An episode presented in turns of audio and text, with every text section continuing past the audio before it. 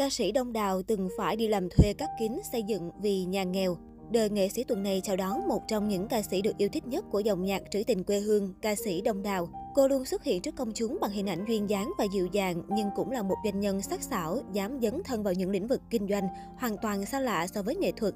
Những câu chuyện hiếm khi được kể về hai sự nghiệp song hành cùng những mối duyên trong đời với hai năm xa nhà, xa khán giả và sân khấu trong hoàn cảnh khó lường. Với khán giả yêu mến ca sĩ Đông Đào, hẳn ai cũng biết rõ bên cạnh việc ca hát thì cô còn là một nữ doanh nhân giỏi và thành đạt. Thế nhưng rất ít người biết lý do nào đã dẫn lối cho Đông Đào đến với thương trường.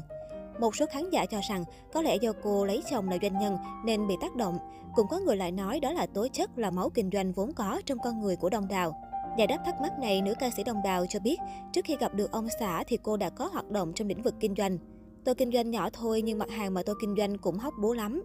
Lúc ấy tôi có một cửa hàng chuyên bán kính xây dựng. Đông Đào tiết lộ loại hình đầu tiên mà mình kinh doanh. Thật thà hơn, Đông Đào chia sẻ cơ duyên để cô đi bán kính xây dựng là do nghèo. Trước đó tôi đi làm thuê cho một công ty chuyên kinh doanh về kính. Từ đó tôi học nghề rồi biết được cách kinh doanh, các bài toán về kinh tế. Thậm chí tôi còn biết các cả kính xây dựng nữa. Sau đó tôi mới có suy nghĩ tại sao không làm riêng cho mình nên bắt đầu tích lũy một số vốn từ việc đi hát để mở một cửa hàng nhỏ kinh doanh kính xây dựng. Đông Đào kể về cách mà cô khởi nghiệp với lĩnh vực khác biệt hoàn toàn với nghệ thuật. Cũng bởi vì thế, khi nữ ca sĩ gặp được chồng mình thì có sự đồng cảm của hai con người cùng làm kinh tế. Có lẽ khi gặp tôi, ông sẽ thích tôi ở lĩnh vực kinh doanh nhiều hơn là nghệ thuật.